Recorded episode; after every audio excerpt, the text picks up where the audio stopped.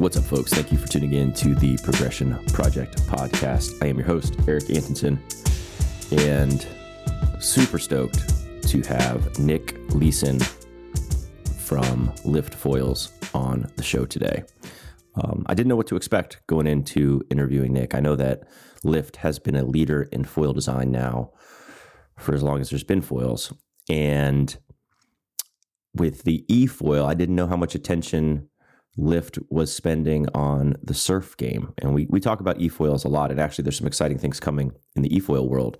But Nick is a mad scientist, um, knows as much or more than anybody that I have had on the podcast thus far about all things foil. Um, studied um, aerodynamics, uh, engineering in college and then has applied that to his journey through foiling. He's also he lives on in Puerto Rico and he's in the water every day. His dad's in the water every day, uh, and they have their gear just absolutely dialed.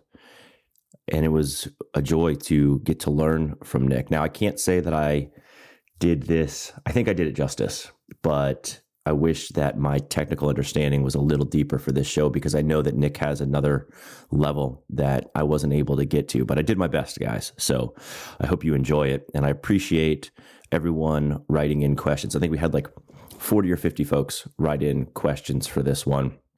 They kept coming well after the show. So if you sent me a question uh, after about 10 a.m., the morning that I posted uh, asking for questions for Nick. your your question did not get read on the show because the show happened um, right there at ten o'clock. So I apologize for that. Next time I will try to post a day earlier so that all the questions are are entertained. Some of them uh, I lumped together, so I didn't read every single question, but I tried to get the majority of the themes in. Even the question about aliens, I got that one in there which I thought was fun because I'm a secret alien nerd. Um, anyways, so um, I think you guys are going to enjoy this. It's an exciting podcast too because Nick gives a little reveal of the wings, the new foils that are coming out uh, for their next product release, which I think we start to see December, January, and we should be able to buy February, March.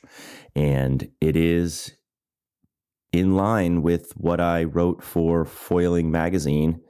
Uh, if you guys do not subscribe to Foiling Magazine, go do it right away. Support those guys because it is cool for our sport to have a magazine. And I know that is not an easy business. So, um, you know, order the print edition and then you guys can have them um, as the sport matures and you'll be able to look back just like the old surfer magazines and the old surfers journals. I just love it when you go somewhere and they've got all those old mags, and, and foiling will be the same way. And foiling mag, we're lucky enough to have a mag for the sport, so support them, and you'll look back. And and also, if you could buy the whole catalog, I don't know if they're doing that, but that would be really cool to go and be able to have all the issues on your coffee table. So, what I said though in the article that I wrote for Foiling Magazine, which was on the future of foiling, is that I think that the future is going to be mid length, and and the goal is going to be surf and pump and Lift's new um, series of foils coming out is a mid aspect surf range of foils from 100 to 250. He dives in really deep on the show about what those are. So I think you guys are going to really um, dig that and get excited. And if you want to, if you want to order a lift foil, you can do it at Big Winds. Uh, Big Winds has been supporting the show. They're letting me test all sorts of stuff. And so I really appreciate that. It makes the show better. And if you guys would be so kind as to order your gear, you'll pay the same or less on the Takumi. You can get a 10% discount right now. Um, maybe we can get that to expand at some point, but um, still support them. And service is crazy good. Um, TJ's on it over there. So shoot an email to TJ tell them what you want. All right, let's uh, let's just dive in because this is a long one. It's about an hour and a half, and it is chock full of just technical bliss for us foilers. You guys should dig it. And as always, thank you for listening and supporting the show. And you know, the collective, all of us helping to try to um, share the the knowledge, and um, I love the fact that everyone's participating and and helping the show get better because I only have my understanding. It really helps to be able to bring in um, questions, themes that are relevant and important to you guys, or where I have blind spots. You know, you guys are helping me see some things that I don't talk about and and all this. I've got a whole bunch of other stuff that I'll get into on other shows. I've, I've just been testing a ton of boards. I just shaped a bunch of boards and been testing a bunch of wings. But um, let's just dive into the show now so that you can have the full hour and a half with Nick from Lift Foils. Thanks again for coming on, Nick. And all right, be well, guys.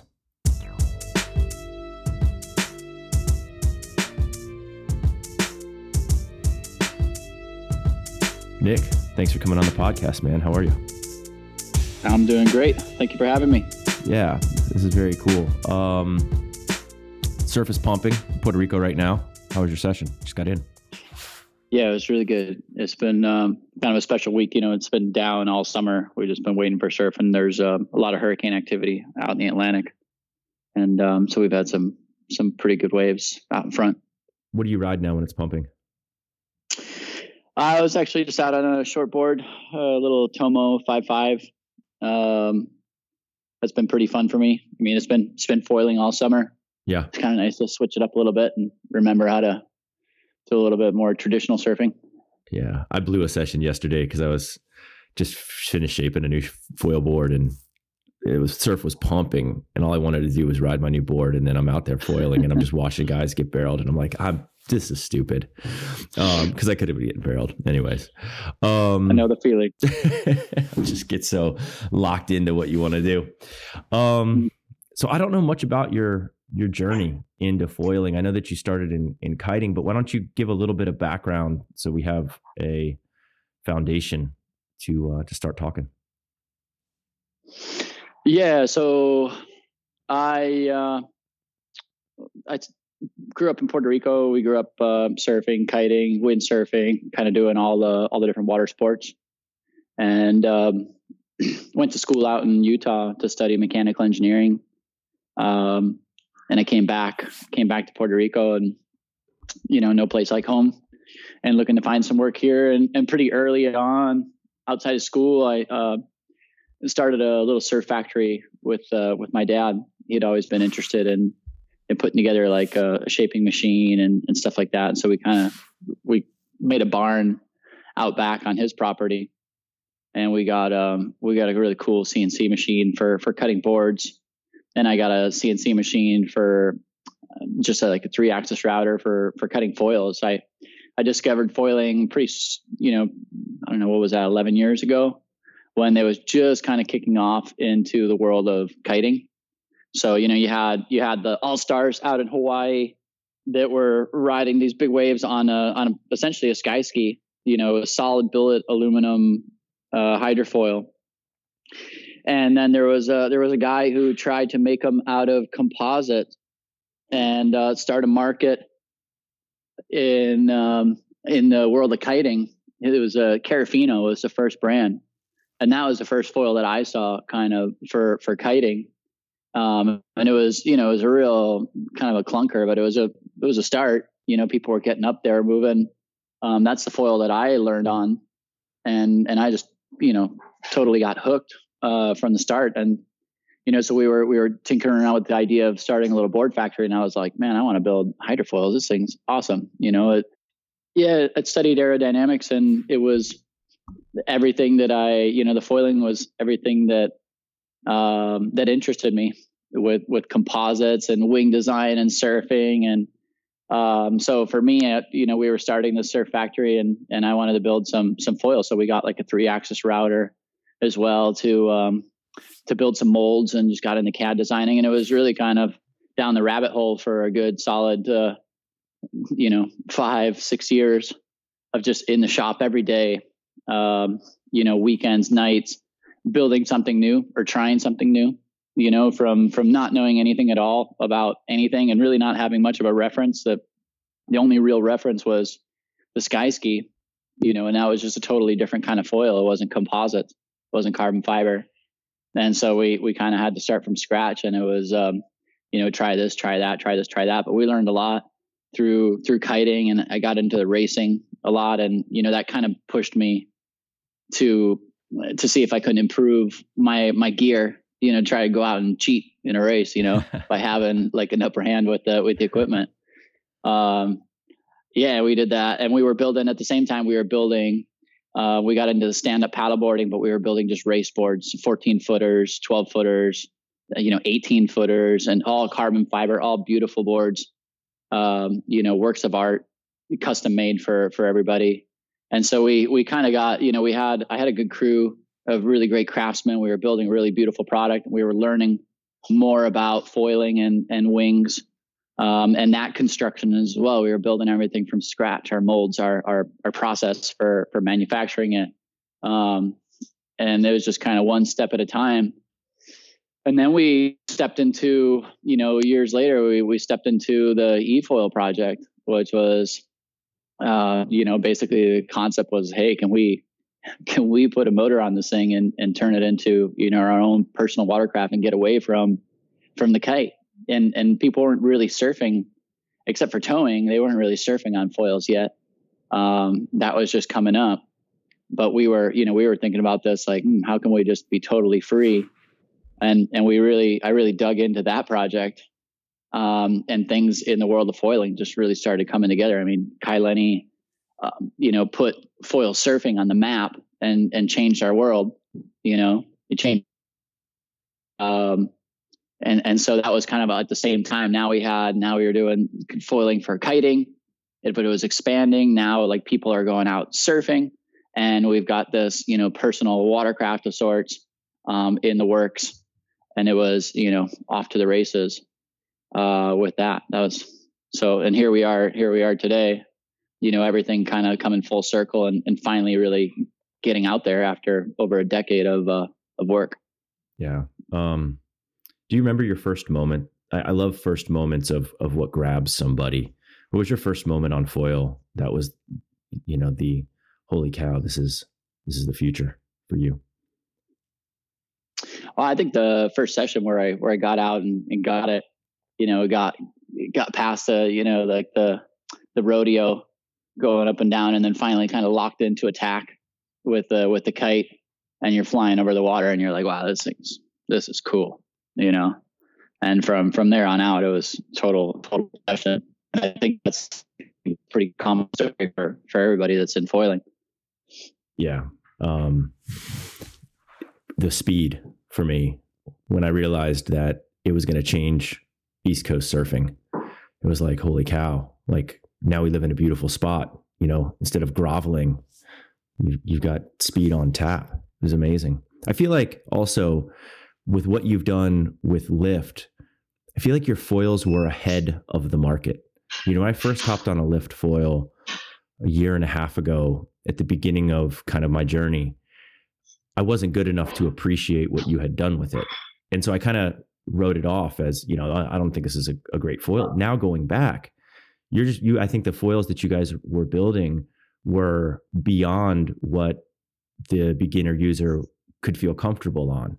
And so I think that your market share or marketing or however it's you know there's going to be an influx a rush back into lift i think because the gear is so so dialed. It's already so efficient. You just have to be good enough to fly it. Yeah maybe there's maybe there's something there. And i mean really in in in terms of surfing like our foils for surfing yeah um you know i've kind of come at it with my own approach and the truth is, I haven't even really ridden many of the foils that are out there. Right. Um, I've only ridden a couple um, over the last couple years, but I think we we kind of came in from a world of of kiting, you know, where we were we were just thinner profiles, faster wings, which is not exactly the the right approach for surfing. We know that the that the surf wings are are different, but you know, we were we were one extreme, right, where you have like these these thinner, faster profiles, and then let's say GoFoil, which is really kicking off the the world of surfing, they were on the other extreme, or these really thick, you know, thickness to chord ratio wings.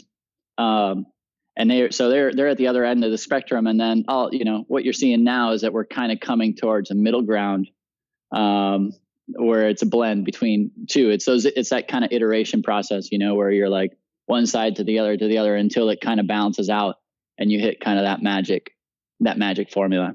Yeah. That's kind of the way that I that I see it. But I still today like um you know some of my my sales guys and my team they're like, "Man, Nick, you got to build this thing that's like super, you know, just slow and easy and like and I'm like, "God, do I do I really have to build that?"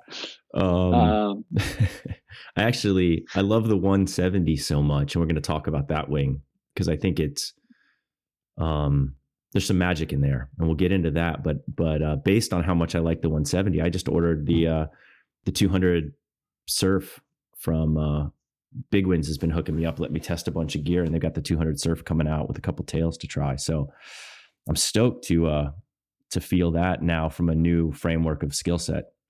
Um, you go back and you look at the old foil wizard videos from a year ago and i mean still holds up like as top level you know in that wing. How, how long ago did you produce the 200 Surf?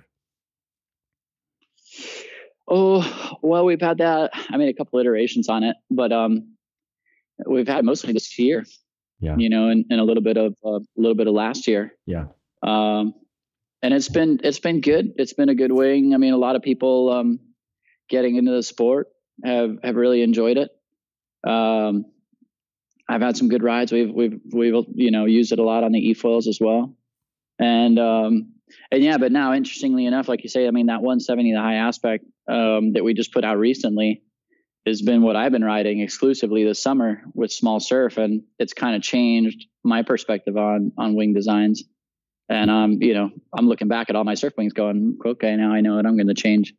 You know, so let's let's go into the 170 now. It's a good segue. Um, I got on it a few weeks ago and was just blown away by the efficiency and the speed. I thought it was going to be too small. I'm about 200 pounds. Um, mm-hmm. And when I first looked at it, I was kind of like, oh man, I should have gotten the 200. But you don't need the 200 because it's so efficient. You know, like it it it, it pumps probably miles. Efficient. Yeah, miles an hour faster than any of the other wings that I've ridden and holds up in turning. You know, I'm still getting it dialed for turning. Um, but what, what's the magic in the 170? What was the design process like for that? Yeah, well, so I mean, basically the 170 I built for myself. Um, I always make I make wings for what I think is gonna the suit our our general audience, and and then I always make a couple designs that you know I know that I'm going to really enjoy. And um, so the I think the 200 that that surface area I feel is like a really good all round surface area, um, which is 200 square inches is a plan form area, and so I always you know I like that continues to kind of be like a good middle ground like hey this this wing will do it all, and so I really started okay I'm going to make the the 200 um, high aspect, but I've already been you know I was even using our 200 surf um, to go out downwinding, and I, I really wanted something that was faster um, out in the ocean, and but more efficient. And so I made the I made the 170 for myself as just a step down. Um, and really, the idea was okay. I want something where I can catch a, a chip shot off the beach and then work my way out into the ocean without without being you know totally gassed and um, so I can get out there efficiently and then I can lock into the swells and and have some speed that I can overtake the waves in front of me and not be limited to only the waves behind me. Um, and so that was that was kind of the 170 and and really on all of them they're all they're all the same wingspan because I I kind of just I picked a number that I felt like okay what would be a comfortable that you know because really if you get on the computer and you look at and you look at lift to drag ratios, glide ratios, um, aspect ratios, you know, the the wider that you go, it, you know, the more efficient you're getting in terms of a lift over drag ratio. That's like the most important parameter there. Um, but there's a limit too, right? You can only go so wide before it just starts taking taking control of your ride. It's just too much torque on the outside. Um, and so I, I kind of picked a certain wingspan there where I this will give me plenty of efficiency, but still, I should still have enough control to make you know, make the turns that I want to do because I don't want to just go out there and, and glide in a straight line. I want to, I want to carve some turns, you know, on the on the swells, and so that's kind of how I you pick a couple of parameters, and then you you dial in the rest, you know, um, and the sections, you know, the cross sections are very important, and those are those are cross sections I've been dialing in over multiple iterations so I've I've done a lot of different testing on those, and I've I've just kind of come to some sections that I that I appreciate that I like for for certain reasons, and I plug that in there, and then I and I kind of went as as thin as I felt like I could go, um, without you know, without sacrificing a, a stall angle, and um, and you know, but not and also structure. You don't want it to be bending and stuff, so you you pick a certain thickness where you know that it's going to hold together and not be too too floppy. Yeah, the, the two things that strike me about the design, which seem different than anything else out there on the market, is, and I believe I'm going to use the right term here. It seems to have a lot of um, camber on the bottom of the wing near the tail, mm-hmm. um, and then it also really thins out from a template standpoint near the wingtips. And I feel like that's giving you a little bit more. I'm sure it's more efficient, but it also seems to be a little bit easier in turning. Now, I did ride it yesterday. It's like five, six feet at 16 seconds. And that was a little bit, it, was, it, felt like it was a little bit big for that wing. It was a little sketch in some moments for right. sure. But, um, you know, in, in the go to for when I generally ride a high aspect wing, which would be, you know, like waist to chest high serve. um, it's it's really balanced, and you don't get that forward pitching moment that I do on some other high aspect wings, which seemed I didn't I didn't I thought I was expecting it, especially with that kind of reverse camber, but I didn't feel it, and I don't know if that has to do with you know how you've um, done angle of attack of the tail, or um, I don't know. Maybe you can talk to the idea, but with those two uh, design elements. Yeah, so I mean, um, camber for sure. I mean, that's part of the that's part of the cross section. You know, your foil section that you that you select. That's an important part.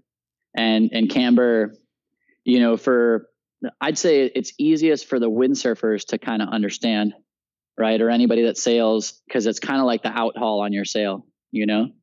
Whereas if you if you loosen the out haul and you kind of bag out your sail, you're going to get more more grit, more power right? But there's a there's a limit there where it's just too too bagged out that you're limiting your speed. And you can you can you know tighten your out haul and you can kind of flatten that sail, right? Flatten that wing, and you're you're going to pick up more speed. You're gonna you're gonna lose some power. You're gonna lose some lift, um, but you might maybe pick up more speed. And of course, there's a limit there where if you if you pull in too much out haul, if you flatten that that wing out, uh, you're going to choke out. You're going to you're not going to get any like efficiency out of it, you know, no low end power. So that's kind of how like how you could look at camber. Um, and I've I've kind of I've kind of chosen a camber that I that I like that suits uh, a variety of different speeds. You know, like our I feel like our wing has pretty good control in, at the low end. You know, like even at lower speeds, you can you're still got enough grip on the water, enough uh, enough lift out of it but I feel like it's not really sacrificing me too much at uh, at higher speeds. I feel like it still wants to go. And and also like the camber for me, like it kind of dictates that like the the grip to the water. You know, like how much if it's over cambered, I feel like it's it's really twitchy and kind of hard to control when you're going fast. Um, but if it's under cambered, like it's not, you don't have enough grip on the water. You don't feel like you're really connected the right way. Um, so I've I've just kind of played with with certain cambers and sections over the last couple of years and and kind of iterated down to something that I like, and I change them depending on the on the wings and what their purpose are. Um, and then I think you know wingspan or kind of the taper in the wing, you know that that again has to kind of do with like the aspect ratio. I've I've kind of I found definitely that as you drag that out, um, there's a lot of interesting things happening off the wingtip where they're they're getting like smoother, more um, more effective. Um, but definitely something I, I, I appreciate like a wingtip that's kind of tapered in mm-hmm. and rounded off, much like much like you know Mother Nature. If you look at the fish and stuff out there, not many fish with blunt edges, right? Right. They kind of have a nice nice curve out there, and I, I feel like that does a lot on just the release of the water. Um, and then of course you have your your your tail wings there. I have a variety of of tail wings. I, I'd say we've we've got two sizes that are kind of like our, our, our bread and butter there for most of our audience, and they're um, they're pretty fair amount of uh, surface area and angle. So like I feel like there's there's plenty of leverage there, the stability. I typically use a, a, smaller back wing, and it's got less angle on it, less negative uh, angle. Yeah, I've been using 25 on my high aspects. That's what I'm on um, also. Yeah, and so the 25, what I did there was I was like, okay, again, this is a my glider wing. I want to be open ocean. I want to be fast. I want to be light. I don't want I, I don't want any drag. You know, I want to be as efficient as possible. And so, really, the back wing, you know, the more drag that you put into it, the more stable you're going to be. But that's that's the that's trade off, right? Um, if you you can reduce your drag, but you're going to reduce your stability. Um, but you're, you know, you can you can overcome that with practice and and just getting used to getting used to that wing. There's a there's a there's a balance there. Um, and with the with that 25, I just went smaller. I went less angle, so it's actually creating like less negative lift. Um, but I extended the fuselage a bit too, so that when you pick up some speed, it it really locks in at a higher speed. Lower speed, it's feeling a little twitchy.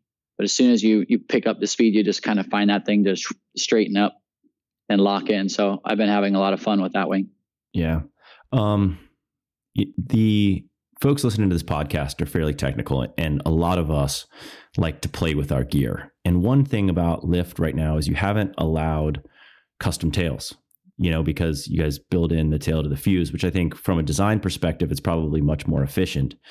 But from a tweaking and, and getting, I kind of look at the front wing as your board and the back wing as your fins in a surf um, framework. Is there any plans to do a fuse with like a 30 millimeter um, bolt set so that we can play with with the tail? I haven't done that. I mean, that's that we we were doing that in 2014, 2015. we yeah, that's that was like old school. Where right. um, I was building wings with shims, you know, and I'd I'd make these little G10 shims where I could like kind of shift the angle a couple degrees um, and and yeah, and I mean on our production stuff, I just kind of dial it in where where I like it, and you're you're stuck with it.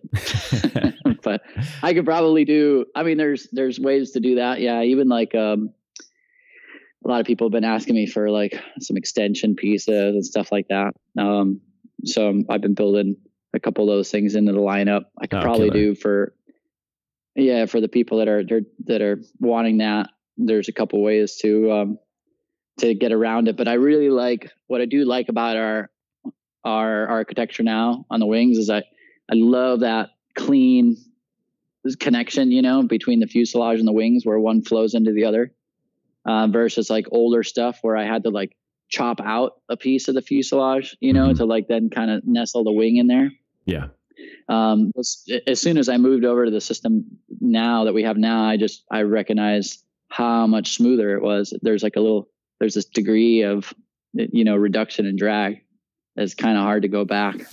Yeah. You know, that that makes a lot of sense, but it would also be fun to because a lot of guys, uh, me being one of them, it's fun to make your own tails.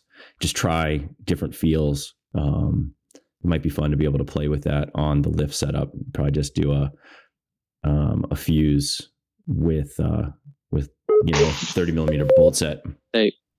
Yeah, you there? I'm sorry. I think I lost you there. Um, no, I was just saying it would be fun to be able to play with that. Uh, if you, if you ever uh, have some bandwidth to produce tails that people could, I mean, it'd be really easy to just change out the, the tail fuse. Seems like we're having some connection problems here. I was just saying it'd be fun to be able to play with that.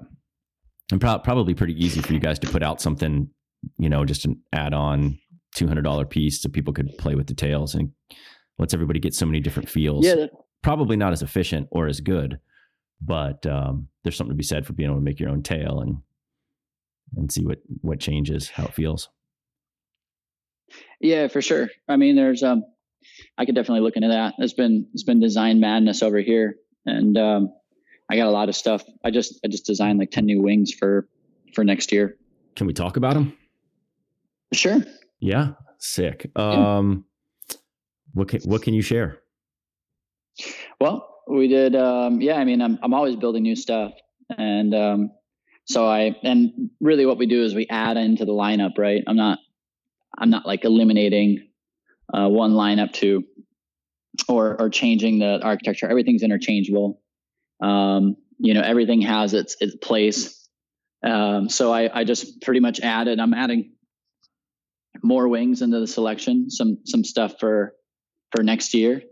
And really, kind of what I what I did was I feel like you know I, I mostly revamped our our surf lineup, and um, you know our our old our original surf wings, I would call them more of a low aspect, and um, and then you know we were building the high aspect wings, um, primarily at the 170 and the 200, this uh, that we released this summer, and um, and so that's the other end of the spectrum. And it, it's the first time really because it the 170 like like you say it's been so fun for me as well. I've learned a lot.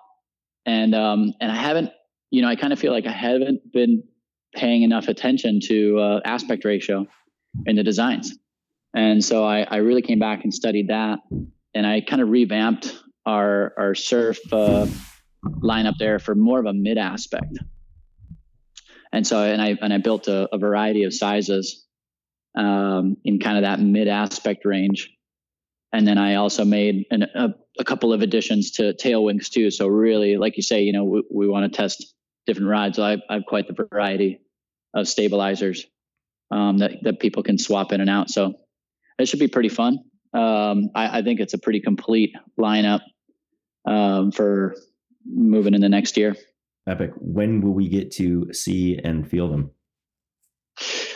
Oh, well, that's a good question. I would probably say, um, you know, molds molds are fired off. I'll probably get some first uh, first parts and stuff in December, but really count on February, March having um, having you know a bulk amount of gear ready to rock and roll. Epic. Can't wait to feel it. I think the mid aspect is the future. You know, if you look at I think GoFoil stumbled on something with the 140, basically just chopping down their high aspect wing, and then they hit that magic mark, and then all of a sudden the surfing exploded from it. You know, it's a similar chord, um, just cut down. And I've got some right. buddies that just rip on that wing, and it still pumps good. You know, like once once you get used to what you need to do to maintain the speed and efficiency, um, there's something special there, and I think that everyone's looking for that balance between pumping and surf and feel. And right. right. now, I always feel like I'm. Yeah, actually, I think Takuma did a pretty good job with the with the the 1300. Um, but I think that we've got a long way to go in that space to where you know, five years from now, I hope it's not, it doesn't feel like a compromise in any way, or maybe next year. I don't know. I don't know how soon we are to that, but um, yeah. Oh, I, I got some epic. I think I got some epic wings coming for you. Can't I mean, wait. I really, I really dug in deep, and I, I agree 100. percent There's a trade off there between the, you know, kind of your carving, surfing control, yep, and then the the higher aspect ratios and glide. You know, the ability to pump. Everybody loves the ability to get back out and catch a second wave. Um, you know what I mean? To keep keep traveling and keep gliding yeah. on their foil, but it comes at it comes at a cost, right? Like if it if it starts to get steeper or faster, you start to maybe like lose a little bit of control. Um, and so there there's certainly a balance there, but I I feel like uh, I don't know. I, I put together some designs I'm pretty excited about. I think I think people are going to be pretty stoked on them. I really went for efficiency, but um, kind of dialed in the widths and the surface areas that you can you can hold a lot of speed and and really drive a turn. Um, and I did the same thing. I was taking my high aspect ratio wings and chopping them off and yeah. trying to get a feel for trying to get a feel for wingspans that I thought were ideal. Um, and so I've got a man, I've got a big variety.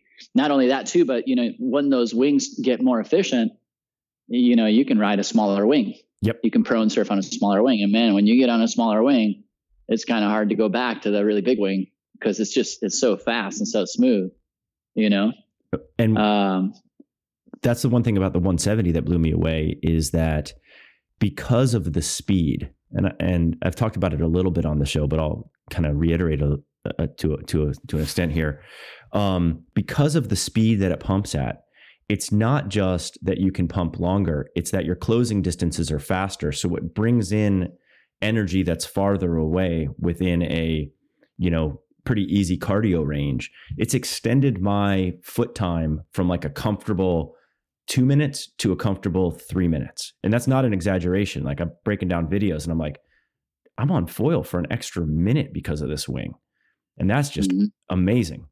Um, if we can get there with surfing, if you can go from right now, surf wings, you're probably comfortable, you know, a minute, minute and a half. If that goes from a minute and a half to to two and a half minutes, that's special, man.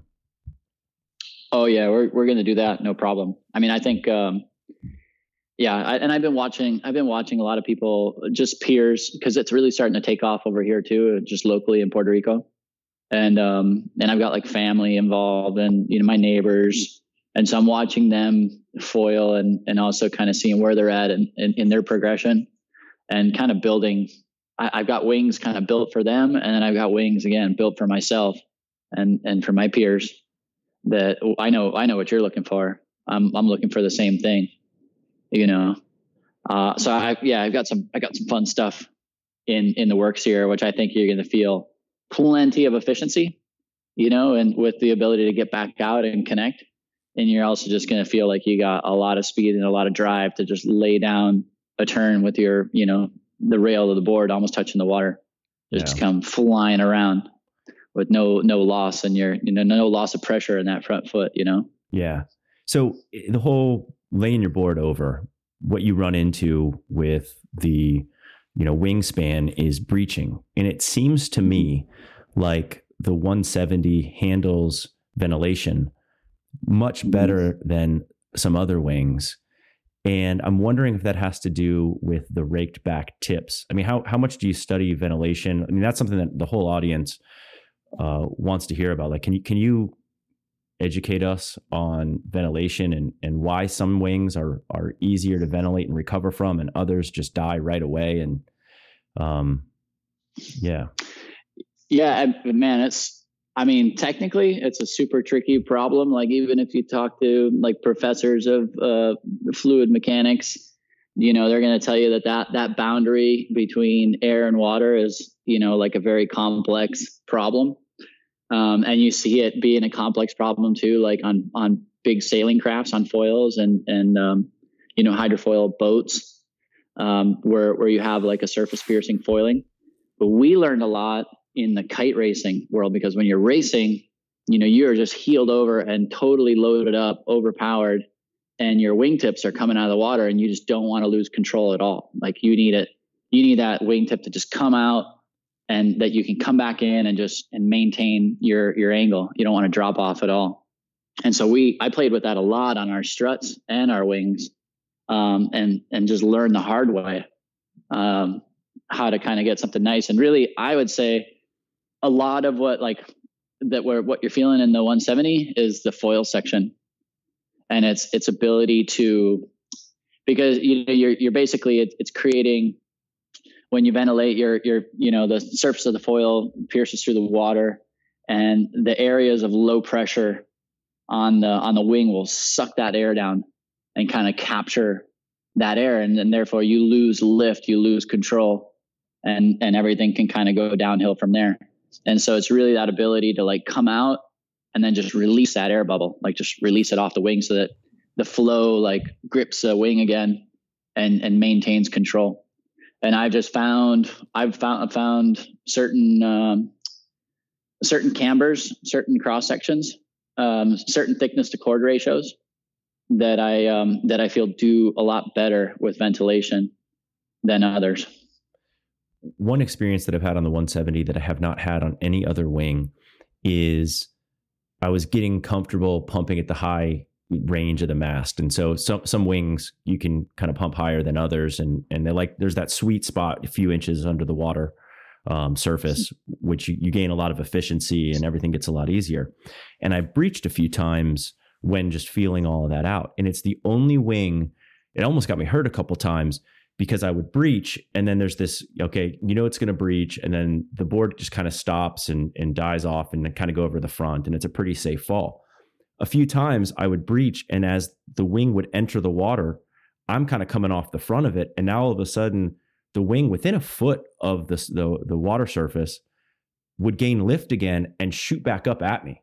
And it was really scary. So now I handle breaches differently on the 170 where I'll just stay over top of the board, wait for it. Generally, you'll still die mm. out if it's a full wing breach, you know, when you're pumping, but I won't go over the front anymore on it because it, it catches that lift so, so fast that, that it's going to be in the air with you as you're going over the front. It's kind of sketchy, but, um, that makes sense. You can recover. Be, maybe as I get better, I'll recover. yeah. I mean, well, you know, the wings that, that probably do the absolute best um, in recovery are the sky skis. You ever seen those things behind the boat? Yeah. Um, those guys are doing like double backflips, come crashing down in the water, and they're recovered before the board ever like hits the water. It's pretty incredible. You know, so those guys, those guys figured it out a, long time ago. That's a very different wing than what we're surfing on, but it gives you a, a pretty clear indication as to what what works and for that parameter for like when you're when you're evaluating like cleaning up a, a wing surface and like re, reattaching a flow you know like shooting that air bubble off you look at their wings what they're riding because they're they're totally coming back down crashing into the water and and they're back foiling again. Yeah. Those but those wings are blades. Yeah. Yeah. Um it was impressive first time i felt that. A little scary but um have you had anyone be able, be able to pump and ollie out and keep on foil? Has that happened yet? I I haven't seen anybody here. I mean, I'm I'm kind of living down in a in a cave here. I'm in my own little my own little world. So uh, not too too many foilers around here. But you know, every time I get on social media, I see some people doing some amazing stuff, and not just you know not only on our foils, on on everybody's foils. They're just some incredible athletes that are taking control of the sport yeah. and doing some wild stuff. It's pretty fun to watch. Yeah, it's been insane, fueled by Instagram hysteria and feedback loops. um, let's talk efoils for a little bit. I have had a number of friends start foiling on efoil. And if that is someone's path to get into foiling, um, how would you kind of guide their learning curve? I think it's a good way to get in. I think it's a great way to learn to foil. I've recommended it to a number of people. Um, but uh, but how do you see that? Uh, the efoil is awesome. Um, you know, obviously it's got a price tag uh, compared to our, our surf foils, um, but it's it's the best way to learn how to hydrofoil. Because um, you know, and it, the proof is in the pudding. I mean, we we're getting people that are not surfers at all, and we've got them up foiling around, flying around in, in 15 minutes. You know what I mean? And, and they're getting, they're getting the feeling of, of that, of flying and floating, which can be a real shock. You know, like any, the first time you experience that, you're like, whoa, what is going on here? Right. And so you have to like kind of overcome that, that feeling, that anxiety and just kind of relax and just kind of get into the flow and, you know, and, and dominate kind of like your your pitch stability coming up and bringing it down. And so the efoil allows you to do that and get a lot of time with the with the board under your feet. You know, you can just you can rack up the hours that way. Um, and in addition to that, I mean, I love I use my efoil a lot for utility. We tow off of it. We tow off of it all the time. It's got enough power to to pull another another foiler behind you, and so we can we can get out on small wings and um, and get into the surf and and tow into some surf that we can't paddle into. You know, instead of launching a jet ski, we just launched the we launched the efoil. So it, there's there's there's that and, and everything in between. I mean, I've been teaching people that are not um, surfers. I've been getting them into foil surfing. You know, straight into it because one, I teach them how to how to e-foil. Mm-hmm. They get several hours um, under their feet. They got a feel for it, and then I, I will tow them on a surf foil board. I you know floaty board, big wing, and I'm I'm pretty much sitting on the e foil, and I'm I'm controlling their power, and they're you know they're six feet away from me so i'm just talking to them telling them where to put their feet you know where to put their weight okay take a breath relax um, and so i'm just kind of guiding them through the, the experience and then i'll pull them right into a little wave and i'll put them right in the spot and i'll say okay just let go right now and they just let go and hold the line and next thing you know they're cruising down the face of a wave it's like just getting some of the getting some flight time you know and they're, they get pretty good at it. So it's been it's been an incredible tool for teaching. And and anybody that's running like any kind of foil school i would say that is like the ultimate tool to get people out in the water. And and even for yourself if you're an advanced foiler well if you have one good tow partner and two batteries you know you are going to get a ton of waves with the e-foil. I mean a ton. Long rides. So um, pretty pretty fun um my buddy who you know, uh, Josh Waitzkin, who sent me some questions, which I'll ask later, is a madman. Um, he is one of the frothiest guys on the planet, and I have watched him e-foil with the folding prop into solid double overhead surf, and he's he he might have logged more surf miles on the e-foil than anyone on the planet um, because of where he lives and his access to some outside reef breaks. I mean, he spent like a year just by himself self towing as a madman, right. you know, unreal. Um, scares me, you know, it's heavy and he's in the pocket on these big waves, but yeah, it's pretty wild. That's pretty wild. Yeah, it's pretty crazy. Sure. Um, I got a lot of fan questions about towing on the e-foil and tips that you could give uh, to get started if, if folks want to tow on the e-foil. Yeah, for sure. I mean, it's, it definitely takes practice. It's not something that you just get up and go. And it's not it's not a jet ski right? So it doesn't have this unlimited amount of power. Um, you have to you have to use it properly. But i'd say to start out it really is helpful if the e-foil has a big wing on it and the surfboard has a big wing on it. And that way you're not like you know you're not dragging anchor in the back there. So like whatever you can do to make the ride more efficient is a great way to start. And you can work your way down to those smaller wings but it just takes more technique and really, the trick is because you have a, li- a limited amount of power, the the driver has to push the nose down and be thrusting forward. You know, because any degrees of that nose being up, you know, you're you're basically you're splitting your thrust between like something that's moving forward and something that's pushing you up. The pushing you up is not doing anything for the tow. So like the driver has to be conscious to to push that nose down and build up speed and that's going to pull the the passenger is going to pull them forward. And you guys are going to build up that speed together. And once you start moving forward you, you can't really let off. You want to you want you have to keep in mind that you have a glider in tow. And so you want to keep you want to keep moving forward and building up some speed um, that way. And, and likewise the passenger you know the, the the person in the back has to be efficient and conscious of of what the driver. So they need to be efficient with pushing their board forward and not like you know you can't pull on the driver really hard sideways like you're water skiing or something or wakeboarding. You have to you have to just kind of be as efficient as possible try to try to create the least amount of drag. And then even when you get up and you're foiling you want to just kind of stay relatively behind the driver. You don't want to be pulling way off on the side because you're you're just you know flipping the guy over.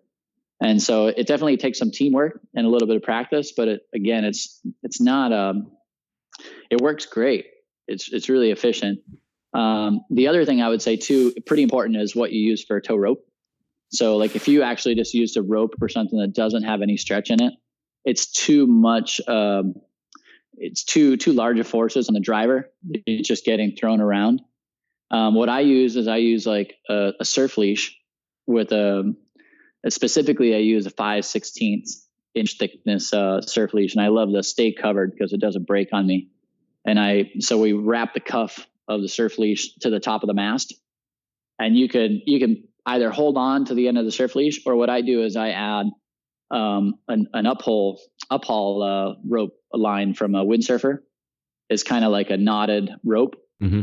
and I and it's got a little bit of stretch into it as well. So I tie that to the end of the the surf line, and then the the the guy in tow has something good to hold on to, and we have a little bit of stretch. So what I can do, you know, if I'm the driver, I can when we're going to kick off, I go, all right, ready? And we I kind of gun it and you get a stretch in the leash and the the guy behind you comes slingshotting out of there, you know, and poof, we're up, we're up flying right off the bat.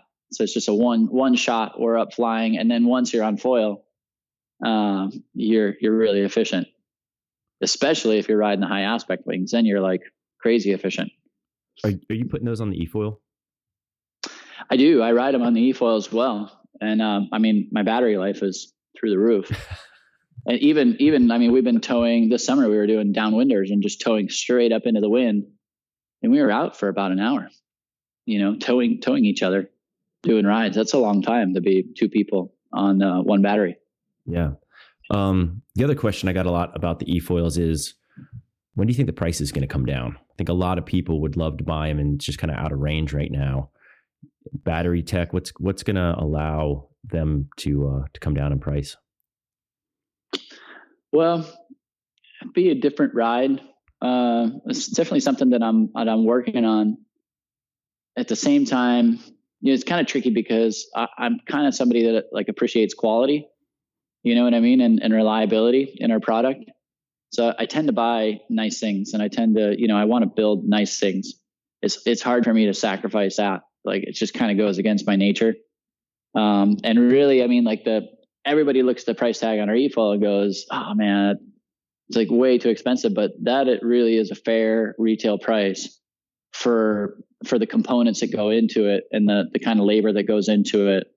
Um, it it's it's pretty well balanced there. You know, there's it's not um, it's not off balance in any way, and we're and we're we're sourcing components um, the best that we possibly can all over the world. You know, it's not like it's not like we're hand building everything ourselves and, and you know everything made in America. You know, I, I buy stuff from China if that's the best place that I can buy it from. I buy stuff from the United States if that's the best place that I can buy it from. And really, my my first goal is to make sure that if I send this product out of our shop, that it's not going to come home. That people are going to have something that's really reliable. You know, because even if you if you spent half the price, say you spent six thousand dollars on an e-foil, right, and it if it breaks down within a couple of months, then you're pretty upset, right? You're going to be a disappointed customer because you still spent six grand on right. something. So you you want something that's that's really reliable, that's going to hold up, and um, and that's what our product is right now. I mean, I I took it out in ten foot surf the other day. It just got smashed and just chucked over the falls. Um, swam up to it uh, finally when I could get it, and things ready to rock and roll, no problem. Yeah. You know, so that's kind of what we built Will I build something that's um, that's less expensive? Uh, yeah, I certainly will, but it's not going to be the same product, right? So like what we have right now is um, what we have right now is something that man, it'll take me over 20 miles. You know, I, I do 22, 24 mile cruises. Um, it's it's it's a cross between a surfboard and, and a personal watercraft. It's the world's smallest personal watercraft. You know, and it's it's bomber. It's reliable. It's got enough power to to pull your friend. Um, so that's that's that product, and it'll continue to be at the price point that it's at. In fact, if anything, it might might go up with some with some fancier items in there. Um, but I think what we can also simplify that product is, hey, not everybody needs to go 22 miles, right? Um, maybe maybe somebody's perfectly content going five miles um, for for a ride and experience. And so we'll, we'll definitely expand the um, the product lineup. But the first goal, and this goal takes years, has been to get on a really stable platform, you know, in design and something have something that's really reliable that when people buy it, like, you know, it, it lasts and there there's no disappointment there. And really even with that, you know, we've man, we've been sold out.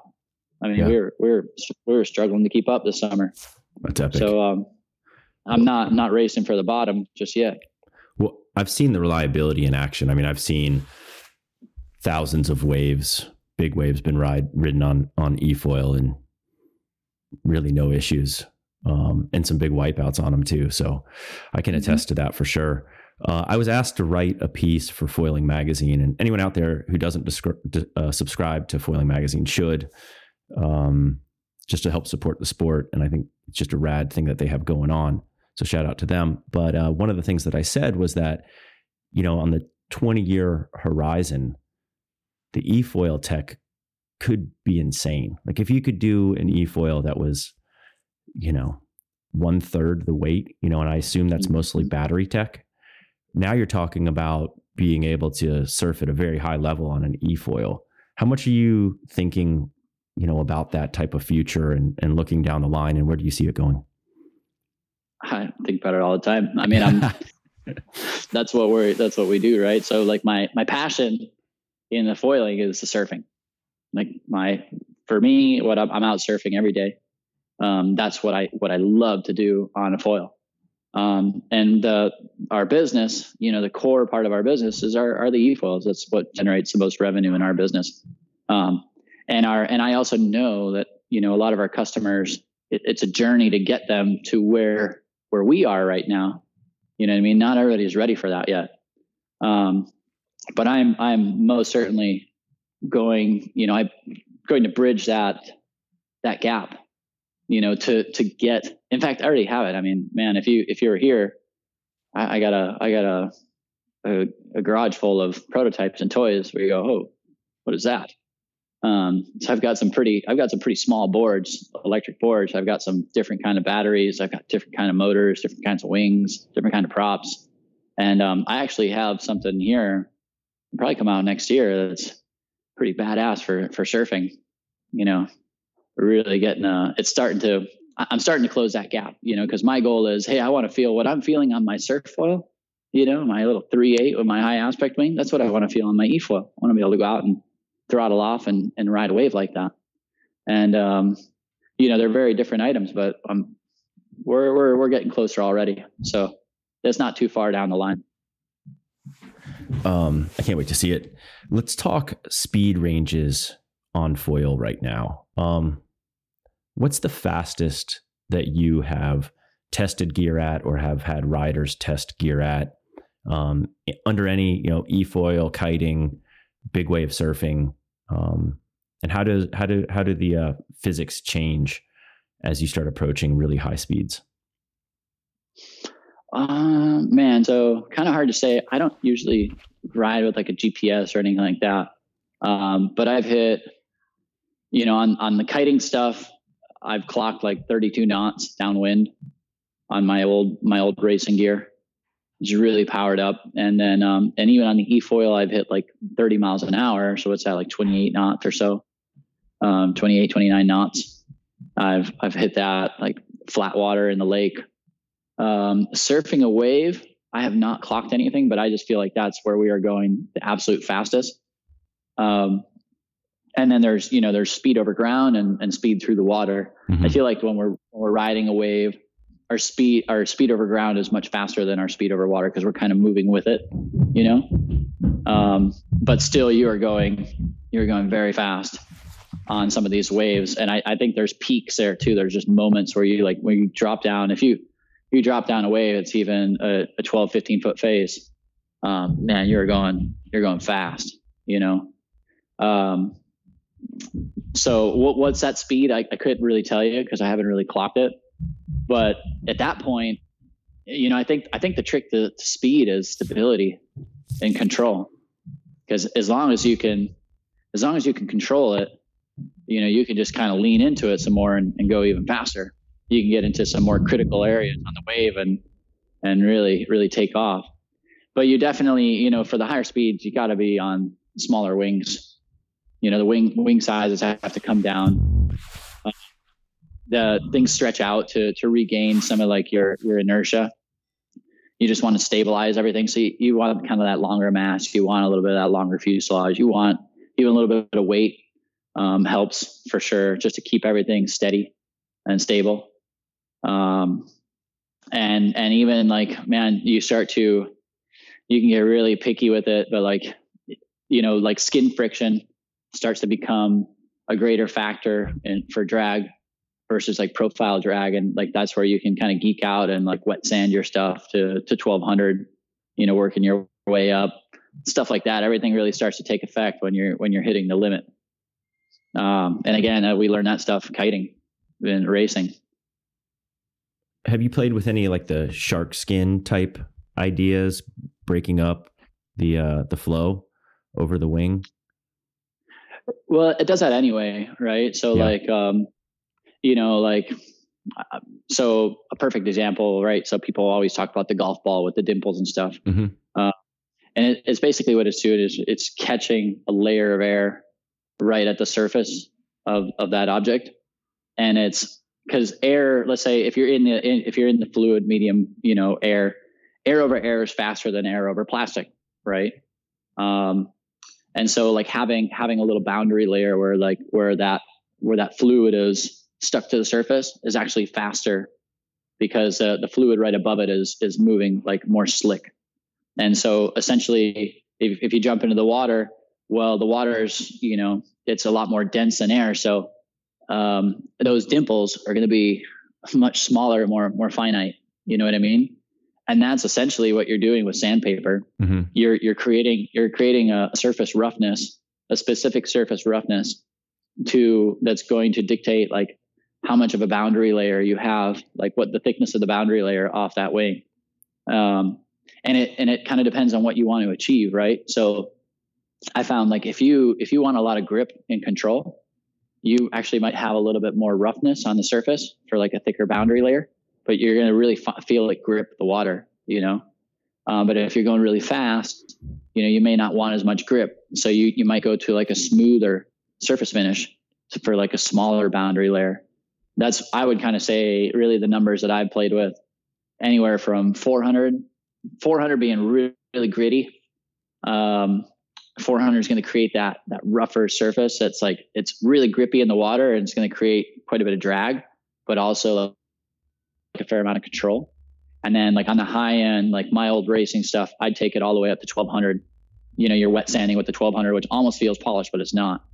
Um it still it still has enough surface roughness to grip the water and give you like the control that you need, but it's it's pretty loose. You know that you're you're you're just kind of releasing the water um, off your foil that you you can get a fair amount of speed. So that's that's really where it comes down to. And and the sharks, I mean, they just have a much more evolved method of doing that, where it's a very specific um, texture in their skin, creating creating that a, a big boundary layer that allows them to just you know capture like stick a, a, small amount of water right off their skin. And then the the rest of the water is sliding off that water and not necessarily off of their their skin. You know and they're but they're moving at different speeds and they're they're also much different they're longer bodies compared to your compared to your foil. You know that's like a giant fuselage mm-hmm. going through the water. So you, you have to kind of keep everything in the perspective. What finish do your wings come out of the factory with right now out of the factory is really more of a painted finish. Um, it's a matte sprayed finish, so there, there's no specific um, finish on that. Like if you if you wanted to get technical with your stuff, you you got to wet sand it. And like my my racing gear for kiting, I'd be there all afternoon, like geeking out, just you know wet sanding that, and like even certain angles, just thinking that it's going to give me one position higher or something. But that that's a personal touch. You know, if we if we were doing that out of our shop, it would be we wouldn't get anything out the door. You know, so if you're gonna do that, do you sand with the water flow? Yeah, I mean, you know, you're getting really specific, right? Yeah. And and you're getting it like you're really taking that racer's approach. Um, probably doesn't matter for surfing. It probably doesn't matter. You know, like even if you had like an orbital sander, and you just had a certain uh, I'd say most important is going to be the grit that you sand with, and you kind of want to work your way up. So like you might start at, at least a 600, 400, 600, and then I'd, I'd go like 800, and then 800 is actually a really good grit. That's a good um, a good balance between control and speed. And if you want to go, if you want it smoother, you can go up to like a 1200. I would say that's max. And if you if you really want to geek out, then yeah, some people say like 45 degrees angles, you know, like uh, with the flow. But I I can't tell you that I've felt any differences there. But you know, that's they'll they'll get to that like America's Cup boats and stuff like that. You bet they're they're sanding it in a certain orientation. Um, you know, 115 million dollar boat. They're um, they're they're really specific, but everybody's got their theory, you know you got to go out and test it and, and, get a feel for yourself. What do you think it does for you? Um, so going back to speed ranges a little bit, what is the speed range that you're designing for in a surf setting? Do you, do you think about it in speed ranges? Do you think about like I want my stall speed at a certain weight to be um, a certain number? I mean, I definitely look at because I evaluate. Um, I I use some computer software too to kind of get a feel for all of my different wings and and some values. Like I make some spreadsheets to like set different values of like um, angles of attack and and how much lift it's producing and what the lift to drag ratios are. And so it's always like typically I'm looking at stuff between 12 miles an hour and 20 miles an hour.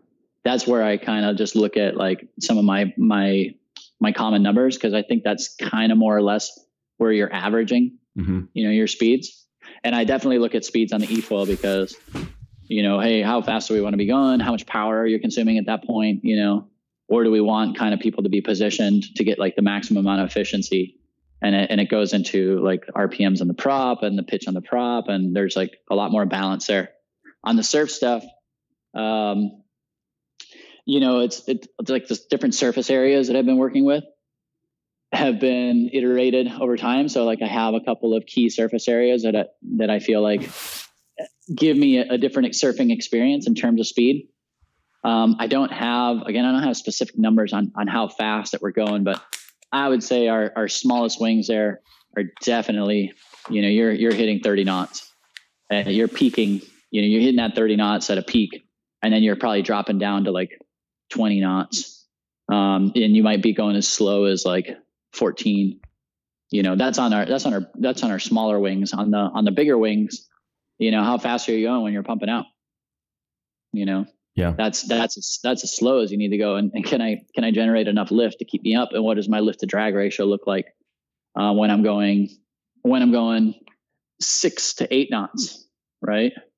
Six to eight knots you know what what angle of attack do i have to be at to generate enough lift to support my body weight?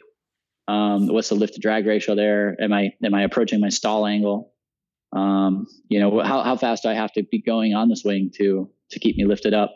So i'm definitely looking at that low range but when i'm riding a wave you know i'm like you know looking at the high aspect wings and stuff i'm thinking i'm going more like 12 like you know 12 to 16 knots. Mm-hmm is kind of what I'm looking at. And beyond that, it's like, all right, that's bonus. You know, hold on.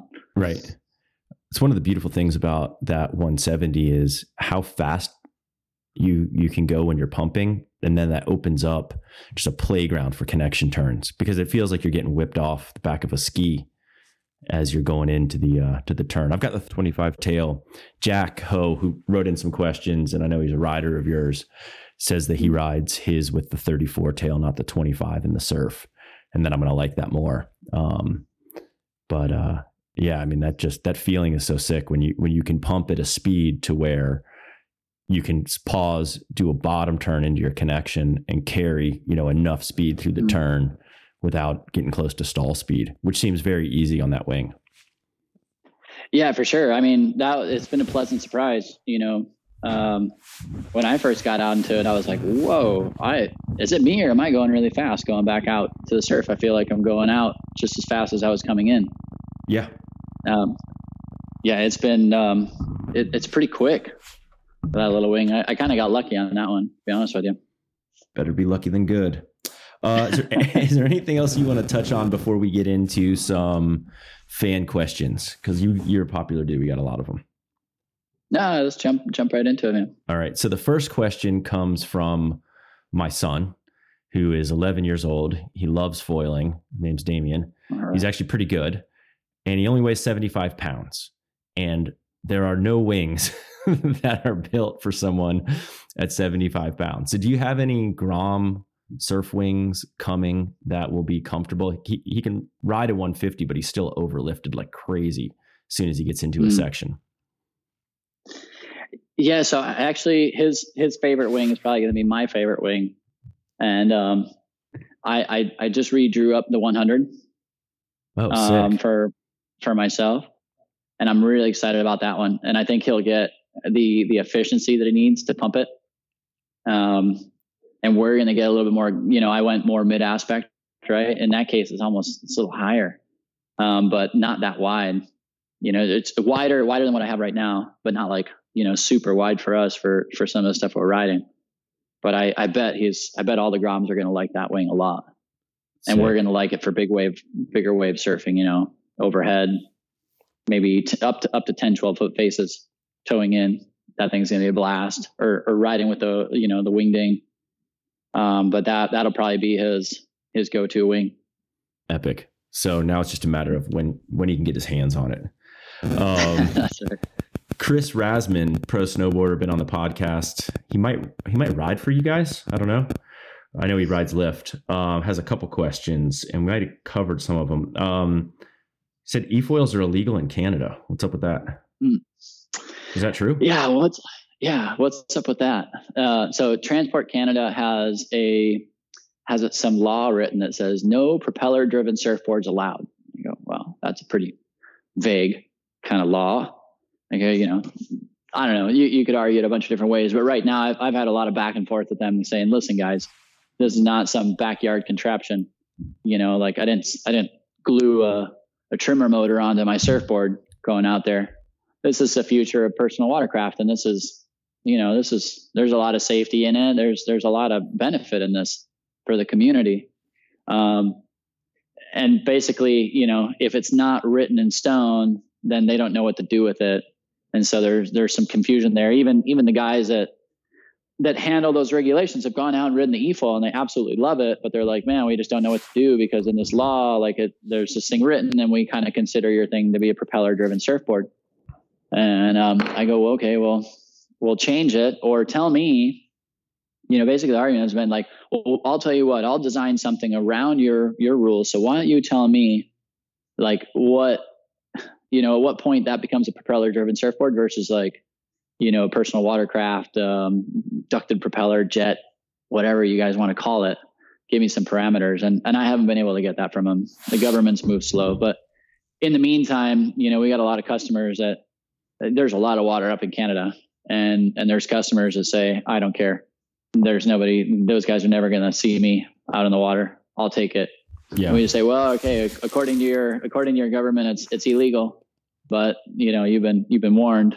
And we've even had people pick them up in the united states and then just take them up to canada. And um, i think there's a growing population up there and it's going to change. There's already we're already having discussions. And the cool thing too with our e-foils is that our, our customers are you know we, we have some pretty um, powerful customers. Um, and so you know you tell those guys that they can't ride their new toy and they're you know they'll it's a movement um, so the, the Transport Canada is getting a lot of pressure from our customers, and I, I just feel like the more foils get out there, the harder it's going to be for them to tell them not to do it. And it's really messed up too because that pretty much they've come back to me and saying with the rules they go pretty much as long as you're building a jet ski you're good to go. And i'm like for real? Like do we really do we have to ride around on these you know 600 pound uh, crowd you know 800 pounds at 60 horsepower going like you know gas guzzling machines. Like it's an ele- it's an electric skateboard on the water. Like embrace it. You know, it's cool. It's way cooler um, than jet skis. Um, yeah, yeah. We'll, we'll, we'll, get past that one. Chris, they'll, they'll, oh, they'll yeah. That battle. Chris also asks, um, do you see the future of foil shapes changing drastically? And we already talked about the new mid aspect range and all that, but do you see a world in 10 years where it's hard to recognize a foil from what we're looking at today? Um, man, I've been wrong a lot. you know, it's hard to say. It's hard to say where people will will take it. I think I think the the structure, the architecture that we have right now, is is here to stay. At least as a certain category. And whether or not people come up with new categories, you know, that hey, for sure, we're getting really creative that way. Um, and maybe even you know like nobody's really experimented that much that i've seen with like a canard design. Um, there was like the Zeeko foil for kiting way back in the day. I, I, actually have it sitting in my office. It's been sitting there for years. I've never even gone kiting on it uh, which is a shame. But that's kind of a cool structure where it's like reversed wings yeah. you know main wing in the back and then like uh, your stabilizer out in front that's also a lifting surface you know yeah. Um, so I'm, things like that have really not been properly explored. I'm um, seeing a lot of guys think, starting to do canard wings for tails. custom custom jobs. They're saying it turns way quicker, basically moves that fulcrum forward like a shorter fuse, but without sacrificing as much lift. So that seems pretty cool. Yeah. So there, there might there might be things like that. I mean, um, we'll have to see. We'll have to see what comes out. What people, pretty creative guys out there, especially once you get more people involved in the sport. or just more people contributing to the to the growth of that sport. Absolutely. Uh, Tria Custom Snow Shape says, "Why does everyone do full carbon, no wood cores on masts? You guys thought about doing any core structure on your masts?" Uh, wood cores, no, I don't really.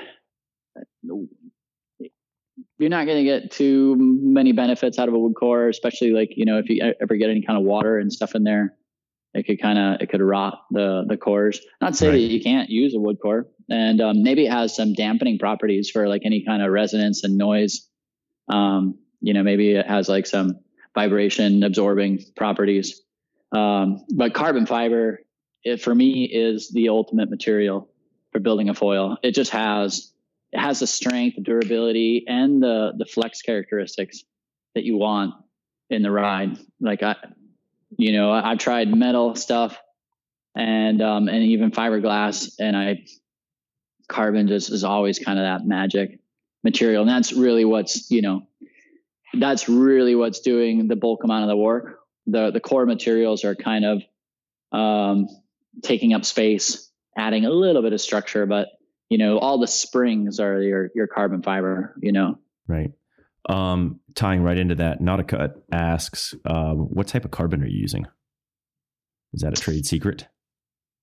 Uh, no, they're Toray fibers, and there's that's the thing too. Like, there's a whole bunch of different types of carbon fiber. So you can get um, there's a wide variety. You can get different modulus of elasticities, which is per, basically it's a stretchiness.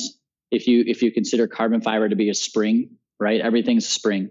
It just doesn't, you know, it, it stretches a certain amount.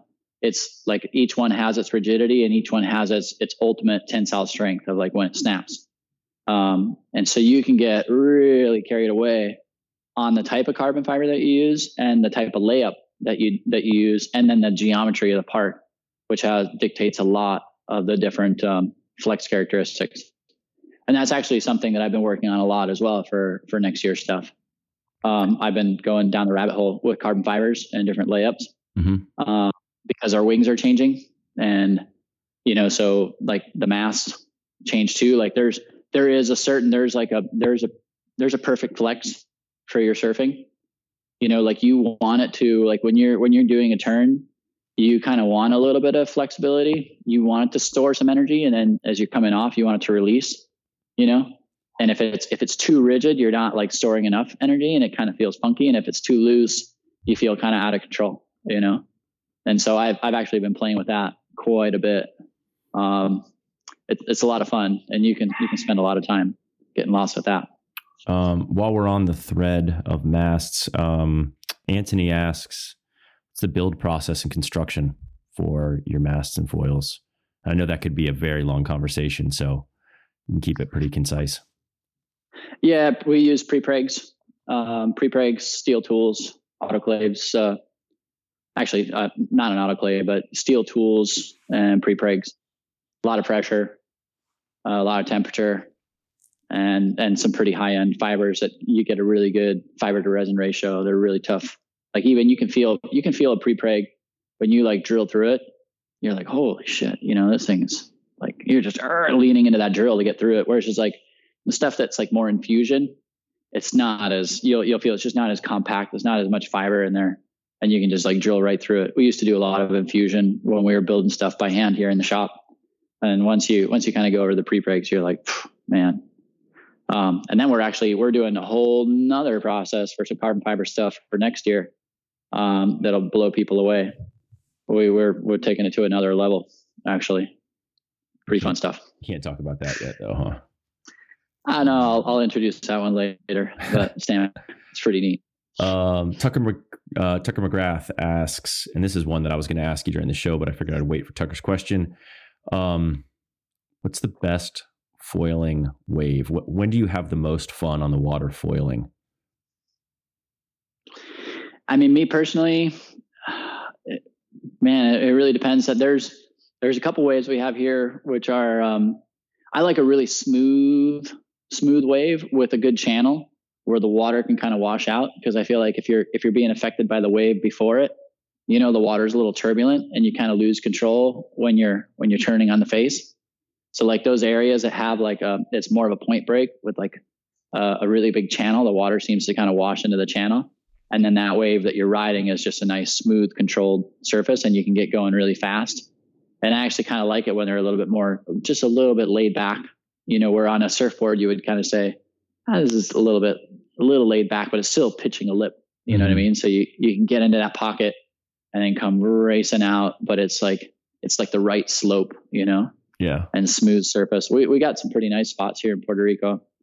Um, we've yeah we've had some great some great surf. And really, I mean, man, when you get when you start riding some of the bigger stuff, it's like it's really addicting. What's your it's favorite size?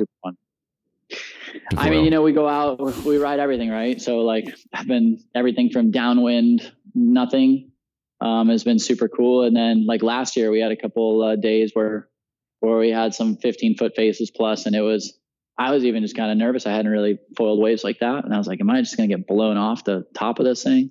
And it worked. And, and no, we just had total control on the smaller wings, longer mast. And it was just so addicting. And it was so fun. Um, so I, have I've actually been building and dialing in some wings for that kind of surfing too. A lot of fun. Um, Instacam asks, uh, where can you find lift foils in Australia? He lives in northern New South Wales and can't find them anywhere. So I don't have anything uh, online, but I have a couple guys over there that are that are representing our product, kind of a, a smaller market. Um, but if he just shoots us a shoot us an email, then we'll we'll get him taken care of. And and really, we ship we ship worldwide. I can get anything anywhere within five days. So right on liftfoils.com. Um, this is a good one. Uh, Shaolin Roots 88 asks, uh, foiling in outer space aliens. Do you believe in aliens, Nick? Yes. Okay, that's the right Absolutely. answer, by the way. I am wearing an Alien Workshop Believe shirt as we speak. Um, if you haven't watched Unidentified on the History channel. You should watch Unidentified. Follow Luis Elizondo for all things UFO. Okay. um, we got to have imagination, right, man? It would, it would be too boring if we just thought that it's just us. Absolutely. So let me ask you this: the crafts that people are seeing right now, the Tic Tac, Go Fast, are they ETs? Are they are they time travelers? What are they? Man, I have no idea. I'm I'm behind right. behind on my uh, my alien research here. Um, Matt Lou asks, uh, winglets on the front wing. What do you think about winglets? I when I think winglets, I think 2013. I um I did I played with that a lot really early on in the days. I think I could come back and and experiment again, but there's certainly something cool there. Like it, it kind of gives you like drive in a certain direction. But I just found that it's too complex when you breach the surface. And and then you know it's like what we were talking about earlier, like cleaning up that that flow. It just gets way harder with the winglets. And so I think I don't but for for me personally, I just feel like it's not worth it. If you want that additional like the additional um, increase in lift to drag ratio, just increase your aspect ratio a little bit. So let's say you had a one inch winglet instead of having a one inch winglet you can just have one inch increase to your wingspan and it's going to be doing pretty much the same uh, david asks how many prototypes does it take to get to a particular foil shape and then how soon after you design a new foil uh, do you think you can improve it so my process is iterative even in our production um, what I do, I, I, these days too, like I spend I spend a fair amount of time on the on my computer as well. So like I, I write all my stuff. I write it every single day, and I and I'm chopping stuff off, and I'm doing whatever I can to get a feel out in the water, you know. And then I'm also trying to quantify that in on the computer and like and actually build out some numbers that I can kind of reference. So I can I'm just creating my own scale for depending on what it is like that I'm that I'm playing with. But I I really think a lot about a design and I'll spend a lot of time on that design. And then I and I and I don't go too far away from what I know. You know, because if I go, I know that if I go too far away from what I know, it's probably not going to work. You know, um, and so I I'll design. Okay, I want to increase. I want to improve this aspect of the foil, and so I'm going to do this. And I and I collect as much data as possible. I draw up something nice and I produce it, and it, that wing is going to work then I'll, I'll even probably just throw it into production. Unless it's a total dog, I'll be like, okay, scratch that one. Um, but if it's good, I already have a mold built up, and we'll we'll ride away. And then you know next year I'm okay. I'm here's what we're learning this year. Now I'm going to kind of tune and tweak this part.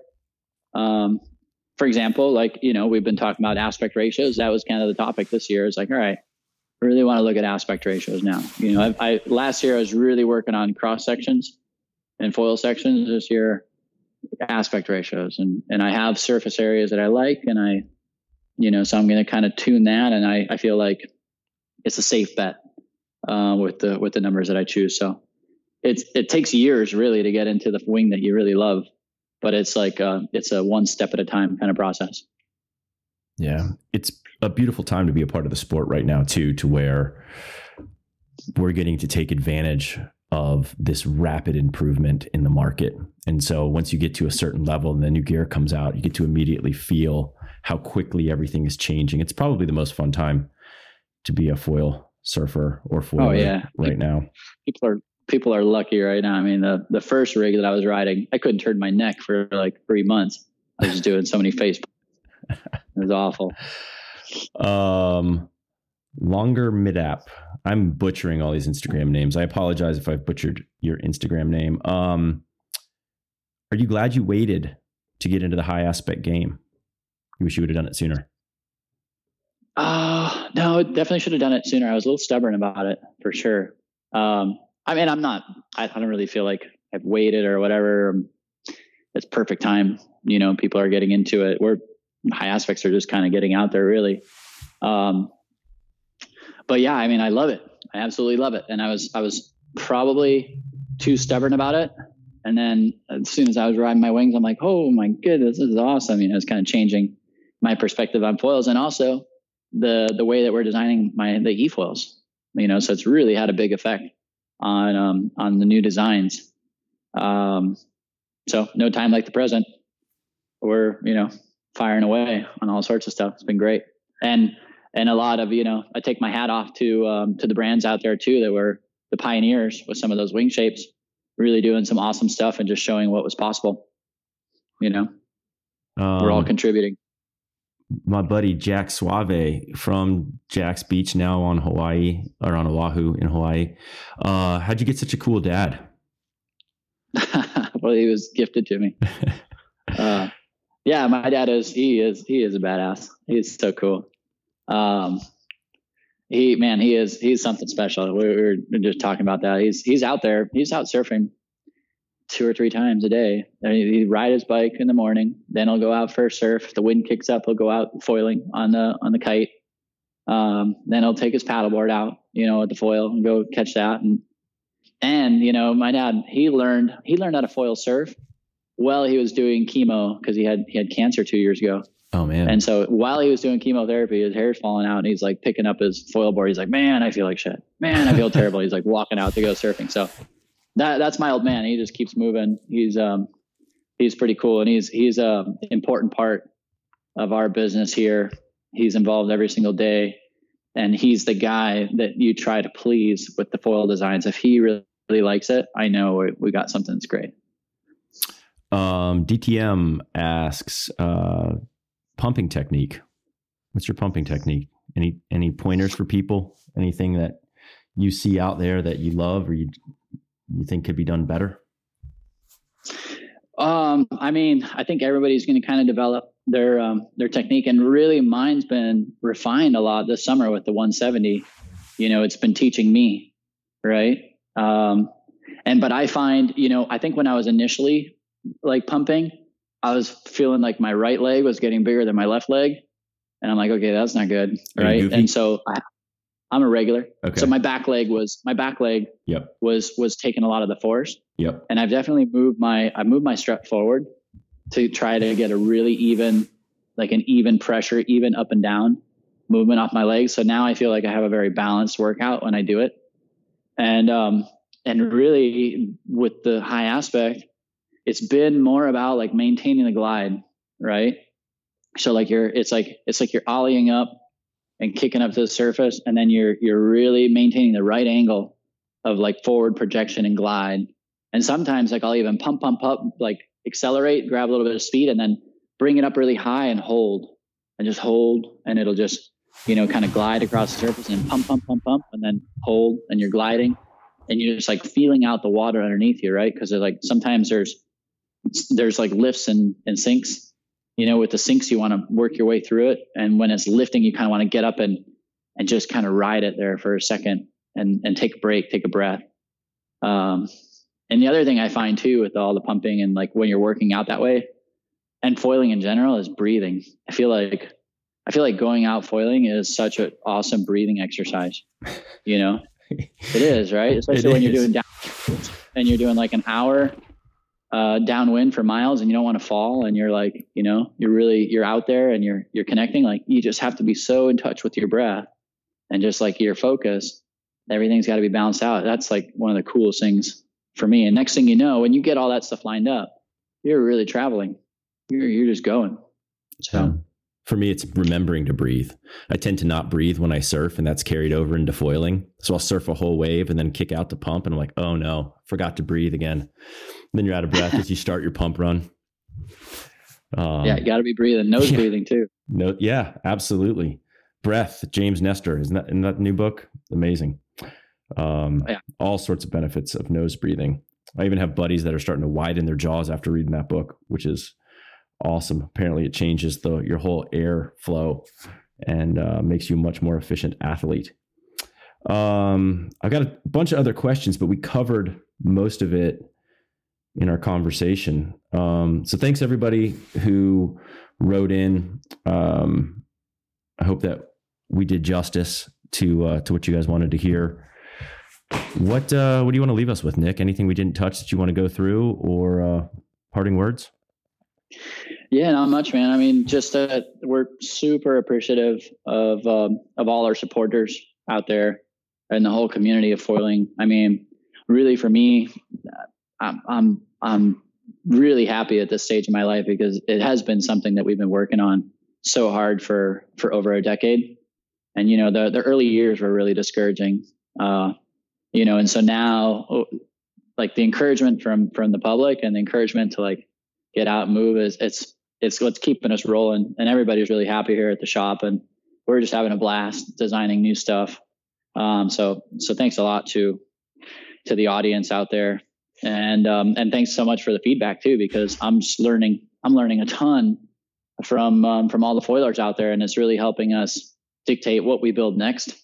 And we've got some awesome awesome toys on the way. I mean we're really going to expand the world of foiling.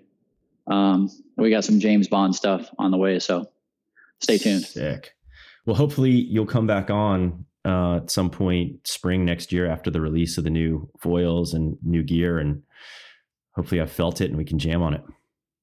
That sounds great, man. It'd awesome. be a pleasure. Nick, thanks so much for being on the podcast and thanks everybody for tuning in. We appreciate it. Thank you. Signing off.